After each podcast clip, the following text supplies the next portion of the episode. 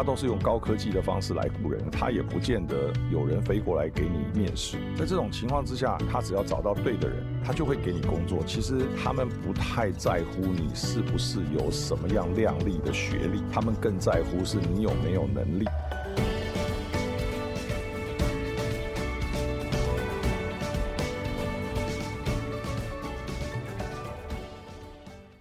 大家好，我是杨玛丽，欢迎来到今天的哈佛人物面对面单元。那本周的主题呢是新领人才崛起。这样讲呢，你大家觉得新领是什么？就新旧新，领袖的领。这是我们最新的哈佛商业评论上的文章。那它的重点是在讲说，过去啊我们都以为学历最重要，但是现在越来越多公司发现呢，学历呢没有那么的重要了，是能力，是你的技能，甚至是技能以外的，比如说 EQ 啦，或者是学习力啊、适应力啊等等是更重要的。所以一连好几天我已经分享了哈佛商业评论上的好文章，从周一到周四，美国的微软、美国的 IBM、美国的 Accenture 一直到 LinkedIn 的老板都接受哈佛商业评论的采访，他们都有分享的他们对于未来人才他们最看重的是什么部分。所以如果各位听众有兴趣的话，就请回听我们1到4的节目。那事实上我们在谈到学历的时候，在一个华人的社会啊，的确我们从小都是儒家思想的影响，就是万般皆下品啊，唯有读书高，所以我们很重视这个学历升学这件事情。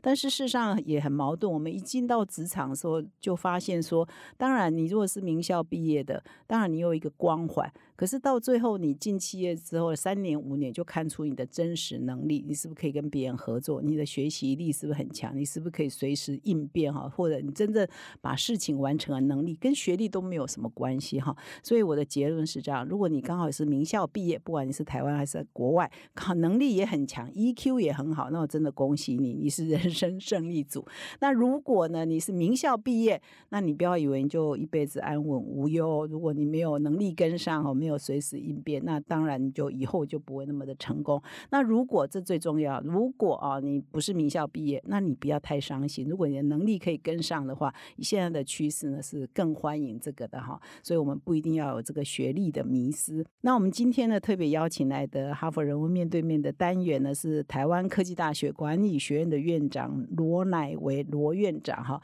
那罗院长呢是美国州立大学这石溪分校电机工程的博士。那现在呢，除了是台科大的管理学院的院长之外，其实他在现在最热门的资安这个领域非常有研究所以是台湾资讯安全管理方面的权威。那今天呢，我们在谈这个能力呢是胜于学历这个主题。为什么会特别邀请院长来呢？是院长在不久之前，就今年的农历前后有好几次出国开研讨会的机会，那他就听到了很多，觉得观察到很多国外的大学的现象，就发现说哇，很多的教授都在谈类似的问题，叫学历贬值或者是大学贬值有这样的一个恐慌很多学校的老师都在对这个议题呢很深入的探讨，甚至有专书出版所以我们就觉得这一周的主题就非常适合邀请罗院长来跟我们分享，因为你有热腾腾的国际最新的发展的趋势的观察。那我们首先请罗老师跟听众打个招呼。各位听众大家好，我是台科大管理学院院长罗乃维，很高兴有机会来上今天玛丽姐的节目。谢谢你每天收听请听哈佛管理学。哈帕即将迈向收听人次破1000万的里程碑，在这个特别的时刻，我们希望能与你一起留下回忆。听了将近90周的哈佛人物面对面专访，你想现场感受看看吗？有兴趣的哈帕好友请保留4月28日周5晚上的时间，你只要在 IG 上公开发限动，并且 @HBR 台湾，记得一定要公开哦，就会收到我们私讯给你的活动报名连结。如果你没有 IG， 你也可以在 FB 的活动贴文留言并 at 3位朋友，也可以收到报名连结。另外我们也特别保留实习给这一阵子赞助哈帕并且留下联络方式给我们的粉丝们参与。当天的人物面对面贵宾已经确定了是知名的精神科医师邓惠文，很棒吧？本次活动完全免费，现场开放60位粉丝参加，额满为止，赶快报名哦。那院长来跟我们分享一下哈，为什么你最近去国外参加了到底是什么会议，然后你有什么观察跟体会？好的，我最近因为我们台湾科技大学管理学院其实是这个国际商管联盟2个认证的双认证的学校之一，全台湾只有政治大学的管理学院跟我们台湾科技大学管理学院是同时都有拿到这2个国际商管联盟的认证。那这个2个国际商管联盟呢，我稍微说明一下，一个是 AACSB。AACSB 是美国这个出来的这个国际商管联盟啊，所以它主要是以美国的 base 为主的，大部分参加的这一个管理学院呢，都是很多都是美国的大学的管理学院啊，大概占了可能有2/3以上的这个学院数啊。美国 AACSB 这边的话呢，它主要是它在这次的这个院长会议里面找了这个谭坡大学的校长。Temple University， 那 Temple University 在那个美国的 Philadelphia 就是费城是一个非常老字号的私立大学。其实台湾就我所知有许多的大学生那个毕业了以后呢，跑去国外，尤其美国念 NBA 的都会选择 Temple。我们翻译叫天普大学，天下天，普通的普，对，天普或者 Temple， 对 Temple 就是寺庙那个 Temple 哈，对 ，OK。所以那他的这个新任的校长来这个做这个keynote speech， 所以的这个最重要的演讲。这个校长他就是他的资历其实也蛮不错，他在很多的这个大学里面也做过这个院长副院长，然后在这个尤其是他在哥伦比亚大学也做过这个相对应的这种在职班的这种院长。那我补充一下，是不是因为他出了一本书叫 The College Devaluation Crisis， 就是大学贬值新书，所以这本书应该很有影响力，所以特别邀请他来。当然他也是趁着机会来 promote 他，就是来谈论一下他这本书的概念。但是为什么要来谈论这本书的概念？因为说实在的，他就在这个演讲当中也有讲，就是他讲的这个他是来呼喊，来唤醒大家说这个危机已经开始了，这个各个大学的管理学院特别要注意这个事情，大家要来这个回应这样子的一个危机。所以他特别希望在各种的重要的会议当中呢，如果人家邀请他，他就会出席来呼吁这件事情。他觉得他有看到这个事情，但是好像在美国这个各个大学的这个领导者里面似乎并没有发现这个问题的严重性所以他就想要来呼吁，所以他出这本书也在各个场合能够邀请他演讲的时候来呼吁。所以这个时候就是这次的 AACSB 的这个院长年会大会里面，他就被受邀成为其中的一个主要的演讲者。那他就特别的来讲他这本书所写的，他要呼吁这个美国的，尤其是美国的这些商管联盟的这个里面的这些大学的院长所以要注意这件事情。那其实这件事情迟早会烧到全球他们现在的危机主要是因为 COVID-19， 就是我们看到的这一次的这个疫情所以造成了一个压垮最后一个骆驼的最后一个稻草所以呢，前面就已经开始有一些的迹象，但是并不明显。所以呢，主要的简单的来说，就是在过去的这个将近10几20年，那么美国一直都看见商管学院来讲，一直都看见一件事情，所有的人蜂拥的年轻人蜂拥的进入商管学院或者是其他的学院读书，拿大学文凭，拿硕士文凭即便是负债都拼命要挤进去念书，因为美国这个学费很贵。为什么呢？因为每一个人都知道，虽然我负债念书了，只要我毕业，马上就可以找到一份高薪的优渥的工作，我不但能够还债，而且我能够将来有很好的生活跟很好的事业发展。这件事情在过去这10几20年一直都是真的，所以呢，大家都蜂拥的去进入大学就读，这也造成了美国大学，特别是商管学院的学费水涨船高，那么涨得很快，那么学生还是蜂拥就读，但是学生的负债也越来越重。那最近这几年慢慢的有一些的这个科技厂的大企业，当然我们后面等一下会谈到，就是慢慢它有这个科技厂大企业发现，好像这么多的这个学生从大学毕业出来被招募到他们公司，他们就觉得这些人没有物超所值，这些人好像到他们公司以后水土不服，他们期待他要做的工作他没有办法顺利完成，必须再训练再教育。那在这种情况之下，这些大公司就觉得，那我为什么要付你这么高的薪水？然后呢，这就糟糕了。所以呢，就开始变成刚才说的事实就不对了。一堆人去大学念书、研究所念书，付了钱，背了债，出来了以后家里蹲，因为人家开始怀疑，人家开始不太要他们这些人了。那这件事情到了这个我们有疫情的时候就更严重。疫情3年，美国不但死了几百万人，而且美国的工作形势全部改变了。全部改变了以后，很多事情都变成远距做，线上做，甚至可以更容易的把它丢到别的国家来帮忙做，因为是远距嘛。那又因为这一些很多事情都待在家里，很多的这些供应链啊什么这些需要很多这个 labor 就需要劳工的啊，需要一些低阶工人的地方呢，这也会发生了一些改变。所以呢，就尽量不要用这些低阶工人，工作量也减少，开始全面的自动化。在这些事情来讲的话，都导致了这个工作的这个环境的丕变，这就是变成了压垮骆驼的最后一根稻草。所以这个就是他所来呼吁的，就觉得说这个看起来大学的学历无用论现在已经到了一个分水岭，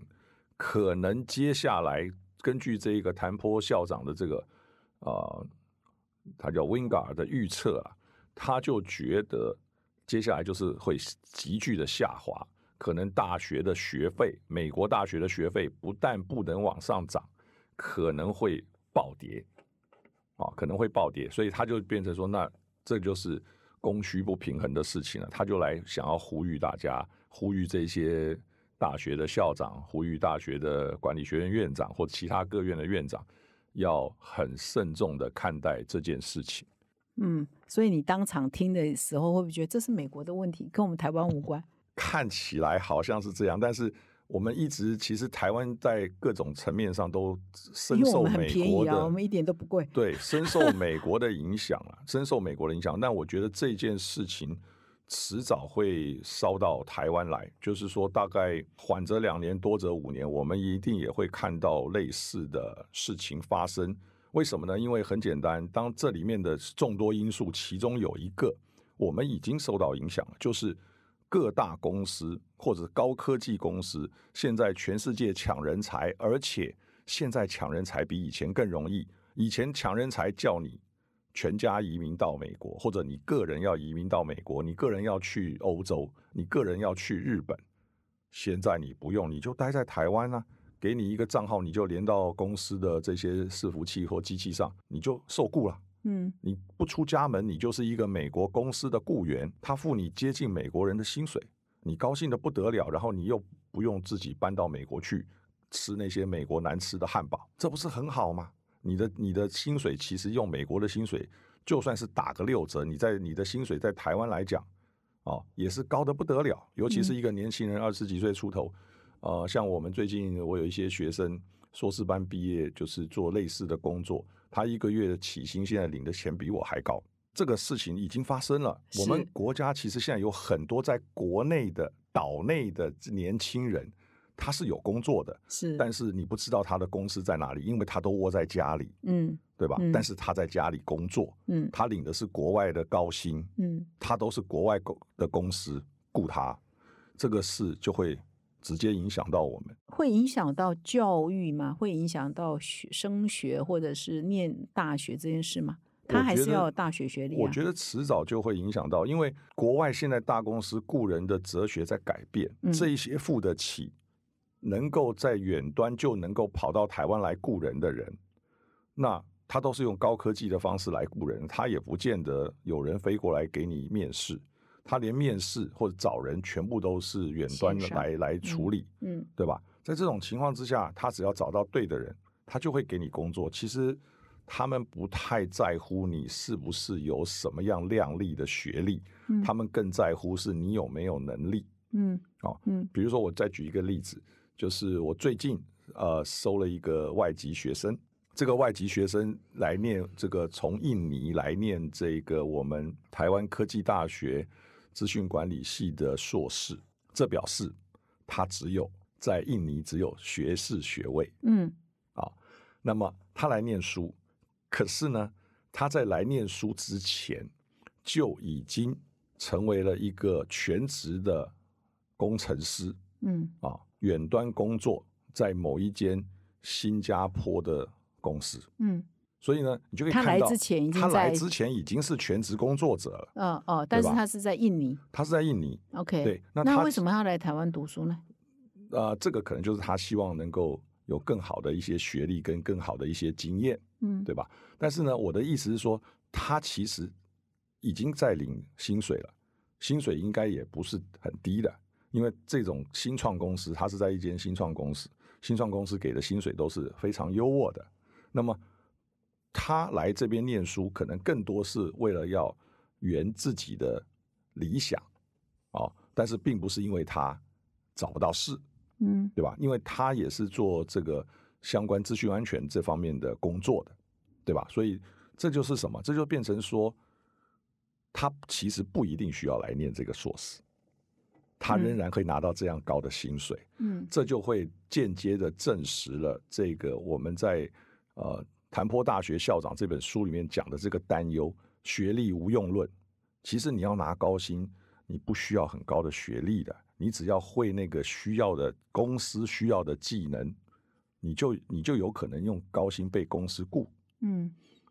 对，所以这件事情有没有发生到台湾？我觉得已经偷偷的潜在的进来了台湾，影响了我们这个新生代的这个年轻人的工作的这些职场的层面，那这个慢慢会渗透到往上来讲的话，就会变成最后这个学历无用论的这个压力，可能慢慢到时候台湾各大学也会多多少少看到这样的 impact。那我接下来要来请问老师，就是说那你自己怎么看呢？就是说你观察台湾也好，或你到国外去看国外的现象，你自己怎么看呢？为什么这么多科技，就是我刚刚讲一连好多篇哈佛商业评论上的文章，而且都是大公司的CEO 出来接受哈佛商业评论的采访，就说哇，这个学历没那么重要， skills 比较重要，或者是什么学习力比较重要，你怎么看整体看这个问题？我想这个问题其实就是当然从企业的角度来讲，他们是比较现实的企业就是为了提供一个人民需要的某一个服务或者是一个解决方案，然后所以呢他当然也他提供这些服务跟解决方案，他也是要获利的，他要成长，所以对企业来讲非常明显的，那我雇的员工他没有这个我能够企业能够成长的这个能力，这些员工其实是对我来讲是没有价值，或者是他是价值减损的，所以对他们来讲，他们需要想办法提高这些员工的价值，或者最后这个员工实在没办法提高价值，他只好放弃他，对吧？但是从学校从教育来讲，因为大学来讲它并不是这个企业的一部分，它等于是另外一块的这个事业群，它主要的目标是来对整个社会或对整个国家来培养人才，在提高整个国家或整个社会的人力素质。大学基本上我认为大学做的是提高整体社会的人力素质，这些提高过的人力素质进入到各行各业是否能够发挥所长，这就是另外一个问题。那这里的问题其实就是刚才我们说的，提高人力素质的大学跟需要特定技能能够提升企业价值的这个工作的职位中间这个横向的连接，目前来讲是有点断裂的，这也就是引起了刚才所讲的时候，大学无用论啊，或者是很多的这个，尤其是高科技产业，他们虚人恐急，但是他们急是急，但是他们发现培养这些人才的大学的这一块的这个引擎，好像不能够及时的来那个抵得上他们的需求。不管是出来的产品也好，或者是大学里面培养这些技能的这些课程也好，似乎都不能够 meet 目前有一些特定企业的要求。所以有企业跟你抱怨吗？说哎呀，老师你培养的学生我们都很难用啊什么的。哎，这个部分其实在东方文化可能比较少，在台湾其实的情况目前来讲不太一样。台湾目前的情况是缺工情况缺到一个程度，他能够找到人就偷笑了。他现在没有办法去特别的这个要求人的素质。我的个人感觉是这样，台湾现在最急的问题是缺工，就是在各级的工程师的 level 上，连人都看不见。所以他在连人都看不见的情况之下，他其实各个企业来跟大学要人的时候都是非常客气的，非常谦卑的。为什么？先给我人吧，老师，你什么人的？你先把人拿出来，有人就好了。我先有人，所以先求有，再求好。台湾目前的企业是连人都没有。所以老师，你的学生现在是大概几个人？平均一个人是几个企业要抢？尤其你又资安哈，资安现在哇，金管会还要求每一家公司有资安长的资安部门。对，所以我们其实像台科大大部分的这个学生，就我所知啦，也不见得是我的学生，就是其他各个系所，学生通常不在乎他找不到工作，所以我听到常常是我的学生，就是他毕业了。他会先休息一下，因为他觉得他一定会找到工作，然后但是他去工作以后呢，他就没法子休息了。休息多久呢？对，平均大概1个月到2个月之间。然后呢，那你会快晕倒，我也很想休息的。对，然后他们休息完了以后呢，他才开始打开他的这个 email 信箱，看看谁要叫他去。好，大概会变成是这样，所以是他来挑工作。对，所以这大概他们都有平均都有大概2-3个工作以上的，对，所以他们其实很容易就可以找到工作了。对，他们比较不会有。所以我们现在今天在讨论学历无用论，对他们也没差哈，反正啊，只要是人，现在大家都需要。但是我觉得将来可能就会有影响啊，将来就会有影响，因为这整个台湾其实是在我觉得会落后美国的这一块了，因为台湾其实有别的问题，比如说。台湾现在那个问题都烧起来了，以后先把这些问题解决掉，可能才会看到美国学历无用论会带来多大的 impact。那台湾现在有问题，什么问题烧起来？我们的学校太多，我们的学生变少，嗯，对吧？所以呢，你接下来会看到很多的学校可能就要陆陆续续关起来了，啊，陆陆续关起来。所以我们 提供的这个学习的机会。大学以上的学习机会太多，但是我们实质上我们愿意或者想要来提升自己的资质念大学的人其实越来越少。这里面其实包含了就是人口变少是一回事，另外的话其实这里面我想也有一些人其实他的父母或者他自己感觉到了学历无用论的这种东西，因为他觉得那他干嘛念大学？那这个 HBR 根据 HBR 上的文章 ，IBM 现在也开启了这个 Skills First 就技能至上的概念，就是他们也是越来越不把学历当做他应征人才的门槛。那 Google 也是哦，这边提 Google 有一些单位也是不看学历，而主要是看你的 skills。那你自己看这个哈佛商业评论这样的文章，这样的描写说，哇，这些应该是最顶尖的公司，照理说他要什么名校博士都不难嘛。对，那为什么他们会采取这样的策略？我认为这个主要是科技现在的发展。第一个是科技发展现在太快，所以呢，最近这几年都有一些我们说打破以往传统的想象的一些新的黑科技出现。那这些科技出现的话呢，会颠覆到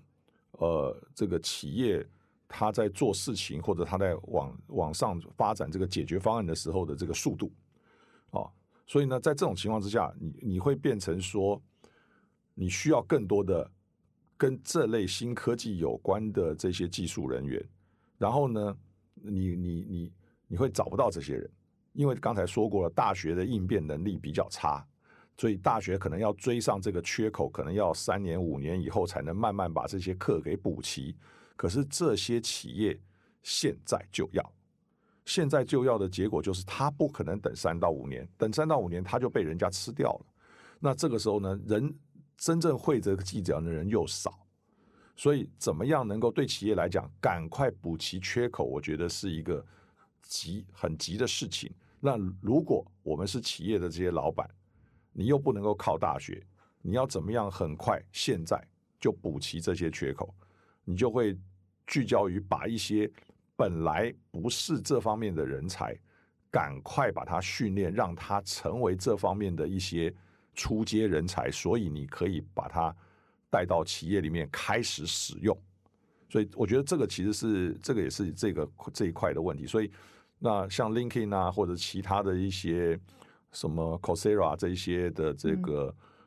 线上课程的这一些平台，他们慢慢就非常的越来越活跃，也是因为这个，就是说一方面是企业需要特定的能力，那这些能力其实大学目前来讲没有办法很快的提供这些相对的课程，那这些特定的课程呢，你可能就在这个平台上找。那你本来这些人也不是这方面出身的，但是他可能修习了1、2门这样子的课程，企业就愿意雇，因为我刚才说了，企业是根本没得挑，企业来求人才，只要是个人可以用，有基本能力，他都愿意去尝试一下。为什么？因为他有基本能力的时候呢，企业把你雇进去，他可能花一些时间做在职训练，2、3个月甚至6个月，他就期待你就可以贡献了。那总比他等大学的课程调出来教完人，那可能是2年以后，可能是3年以后，企业等不了这么久。所以老师这样讲还蛮有趣，所以变成是说那些线上平台，然后那 Coursera 这种线上平台，线上教学它是民营的，它速度很快，弹性很高。现在流行 ChatGPT， 它赶快看哪里有专家就请他来开课就教了。可是在学校呢，哇，有既定的课程啊，既定的要修的学分啊，这学制是这样设计，你要改修，要开一门课可能还要教育部通过，我不知道了哈。那所以就很没有弹性，所以学校的竞争是这些是这些外面的教学平台。是，所以这个就是在这个Wingard 这本书里面，他也提到这件事情，就是说如果大学不努力改善他的这个课程的这个内容，不很快的改善上课的方式，可能就会被这些新进的提供知识的这些平台给超越，确实是相互竞争的管道。所以呢，当然就像您刚才讲的，那学校要开课就有一系列的规则，每个这个立案的大学，不管在美国或者是在台湾，你都会有一些基本的规则要遵守。当然在台湾的话，因为我们的教育部更严谨，所以你要开个课还要他同意，对不对？开课同意倒不用，但是需要各学校需要3级3审，自己要有很严谨的规则审核，说这门课这个老师开这门课，这个课程内容是怎么样，是不是适合，然后呢大家都同意才可以开课。那开课的话，我下学期要开的课，我这学期就要提出申请，我不能说等到下学期开课前一天跑去跟学校申请说我要开一门新课，不行。所以都要事前规划。当你事前规划的时候，你就发现我们的应变的弹性其实相对是低的。现在有一个黑科技，啪的一下马上出来，一个黑科技爆出来了以后，所有的企业在第2天就开始去观察这个黑科技我要不要用。那1个月以后，可能就决定我是不是要找人跟这个有关系。那在这样子的一个速度上，大学怎么样的开课速度能够符合这样的水准？没有办法。甚至大学就算想开课，比如说我们今天讲 ChatGPT， 大学也知道这个很热门，手上现在有老师适合开这个课吗？可能没有。如果我要外聘讲员，连找讲员，这个讲员在哪里可能都不知道。所以这个也会是大学开课的一系列的这个时间会比较慢。那即便是大学请某位老师或某些老师有这些专业的素养跟底子的，请他们去研究，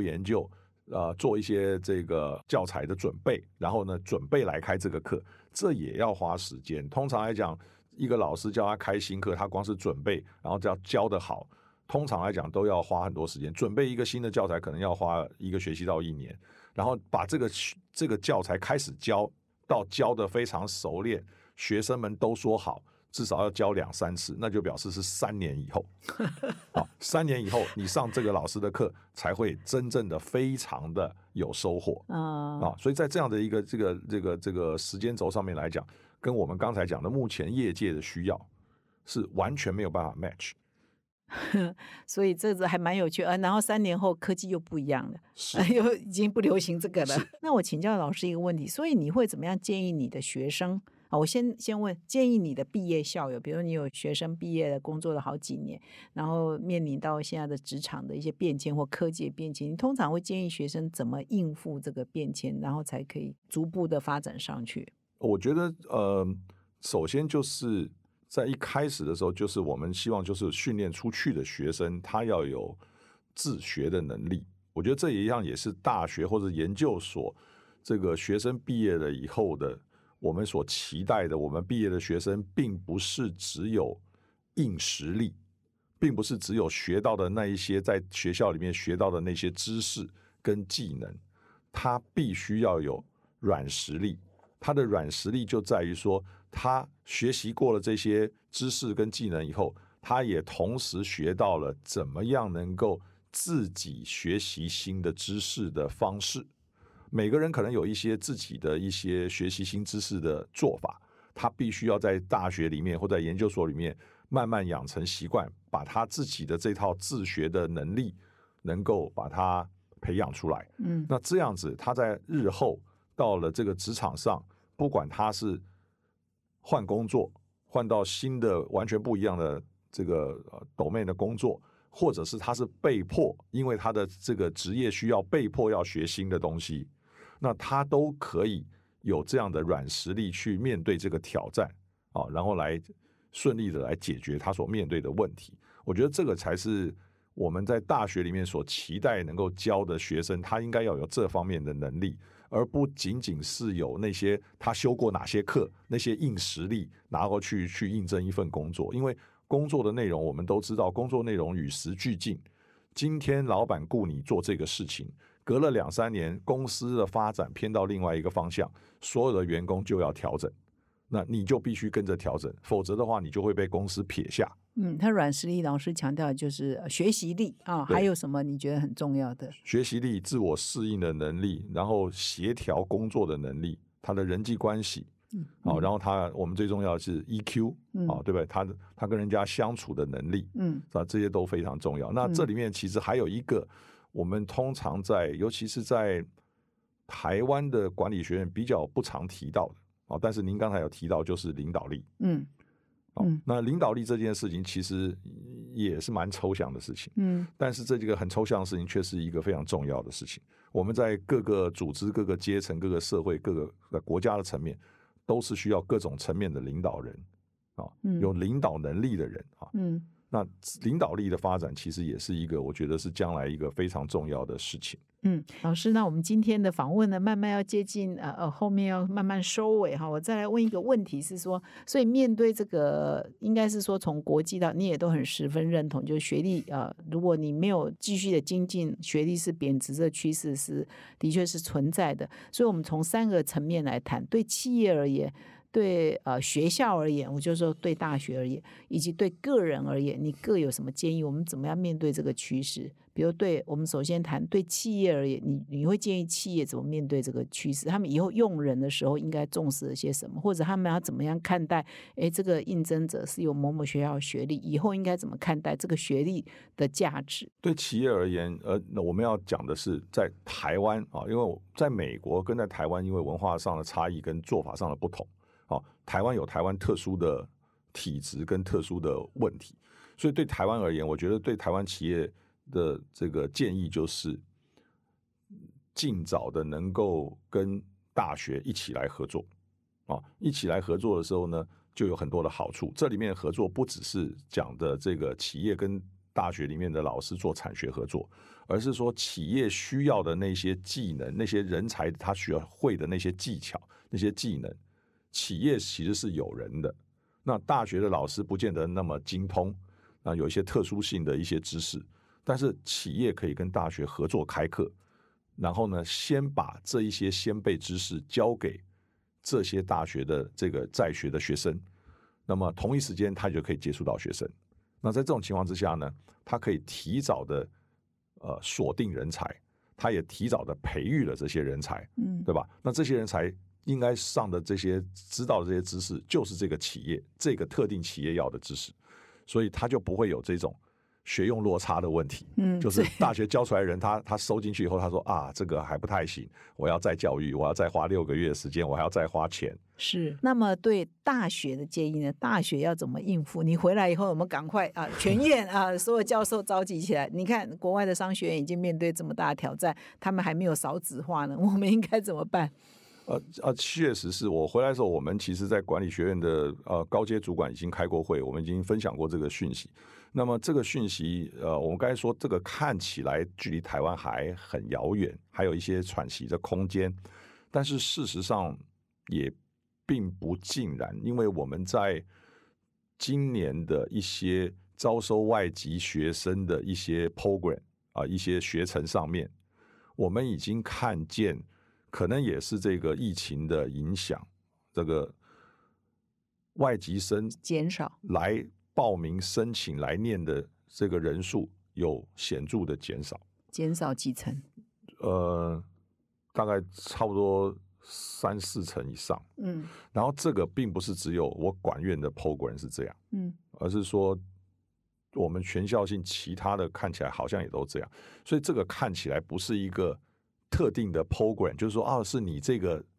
你这个学位学程这个执行的不好，大家不喜欢你，所以大家不来，看起来不太像这样，看起来是一个整体性的一个衰退。这个整体性的衰退可能当然也不尽，也需要持续观察，也不知道明年会不会就变好。这个衰退会不会是因为疫情的影响，所以很多人对很多的外国学生跟他的家长都很担心，他们在这种大灾难疫情的情况之下跑去很远的地方，家长会担心，就劝退学生，叫他不要出国留学了。那这个可能是会有影响，所以我们现在目前也在观察，说这个影响是短时期是因为 COVID-19 带来的影响，还是说这里面也包含了一些我们刚才讲的学历无用论下面的东西已经开始发酵了。比如说我刚才举的例子，他不需要念那个研究所啊，他在他的本国国家里面，他如果有一些技能，他就直接上网就被大公司雇啦，他赚的钱也很高啊，他为什么要出来念？对台湾的大学来讲，可能我们也要跟这个谭波大学校长所呼吁的一样，我们是不是需要思考，我们提出来的课程的内容是不是有些东西要改变？我们是不是要与时俱进？我们是不是要加快脚步？比如说新兴的科技出来的速度现在是越来越快，那么在各个大学雇用的老师跟这个专案教授，是不是在能力上或者在专业上面我们要更加的注意我觉得这个都是挑战的，要不然的话我们还会伴随这个少子化，那个各大学的挑战会越来越严重，就是学生都已经变少了，然后学生还觉得去你这边修课没价值，那会更少是学生会更少是。好，那我们第三个构面，你觉得对于个人，对于一般的上班族，一般你的学生，对个人来讲，你觉得这个趋势会产生什么影响？你有什么建议？我觉得这个趋势产生的影响就会变成说，可能对某些年轻人，尤其是年轻人来讲，他可能就会有一些不同的想法，他不一定要遵循他父辈的那样子的理想，一定要念一个很高的学历，不需要，他只要能够想办法找到一份好的工作，他可以过好的生活就可以了。那他怎么想办法做一份好的工作？他需要的是找到那份好的工作的相关的技能，他要学会就好了。那他从哪里学会那个相关技能？有很多其他的管道可以让他很快速的学会相关技能，那他何必要花那么多的时间来念书呢？他确实是这样，但是我要提醒的一点就是，有一些的东西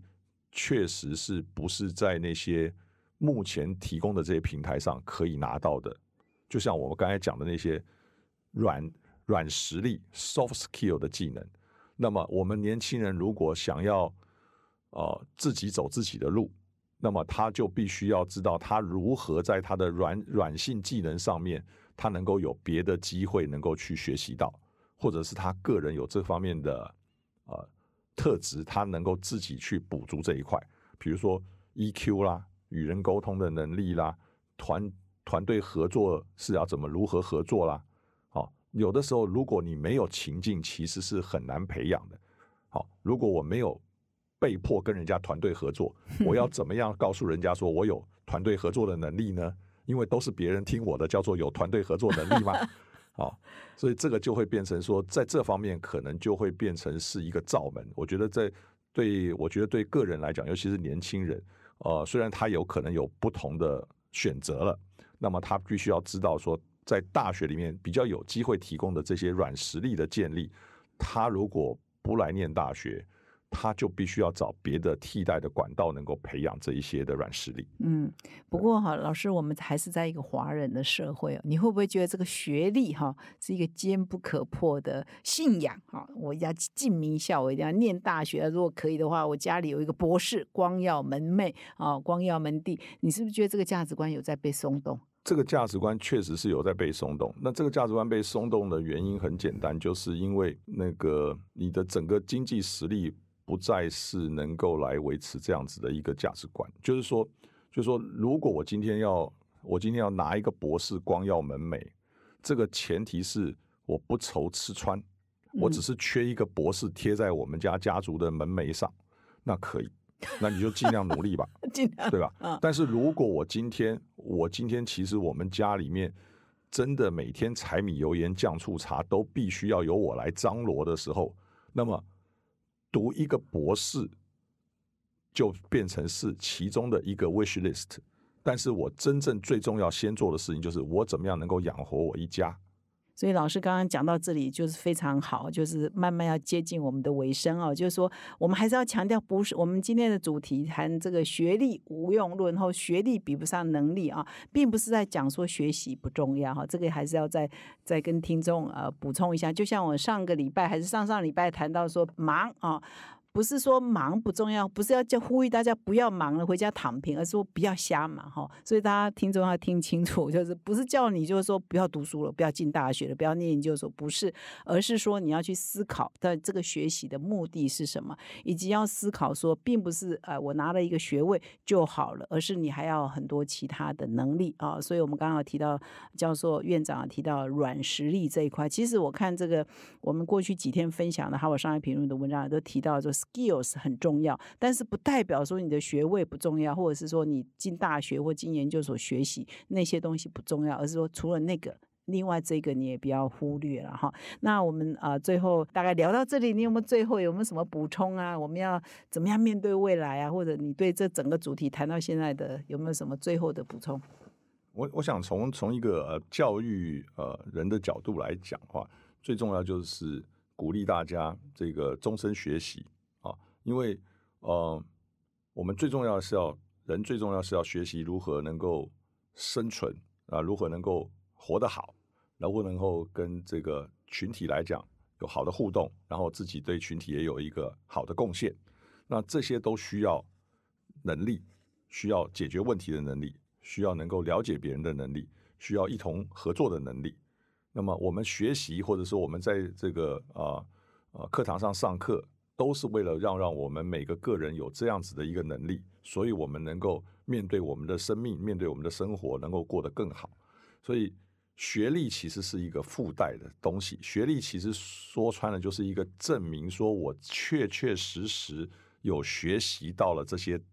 该学的东西，所以呢，那是证明说我确实有学习了。那这个证明其实主要是给不知道我的人看，说我有学习到这个。如果是知道我的人，其实他也不用看这个，他就知道我有这个能力，因为我的能力在跟他互动的时候就展现出来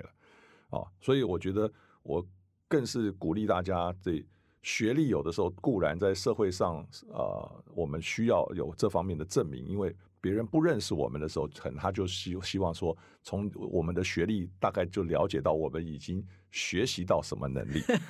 但是更重要的是，我们自己是不是真的知道我有没有学习到那些我需要的赖以生存的那些能力？那这些我觉得是更重要的。好，所以我们呢非常感谢院长做这个总结，真的是太好。就是学历呢是至少给陌生人看一下，给我去应征的公司的主管看一下，我曾经学了这些啊。但是等到他对你熟了，他就忘了你什么学校毕业了，因为到时候就看你的本事是怎么样，你有没有办法完成一个案子，你有没有办法把这个业绩拿回来哈。所以呢，我们今天的主题虽然叫学历无用哈，或者是说学历已经没有那么重要，但是我们还是鼓励各位还是要进学校去终身学习了哈，我想我们的听众都知道这个道理，不然你不会听我们的请听哈佛管理学哈，要来了解一下国际最先进的管理的知识，接轨国际。好，那我们今天呢非常感谢罗院长哈，今天来出席我们人物面对面，感谢各位的收听，我们下礼拜再相会，谢谢老师。好，谢谢马丽姐，谢谢大家线上听众，谢谢，拜拜。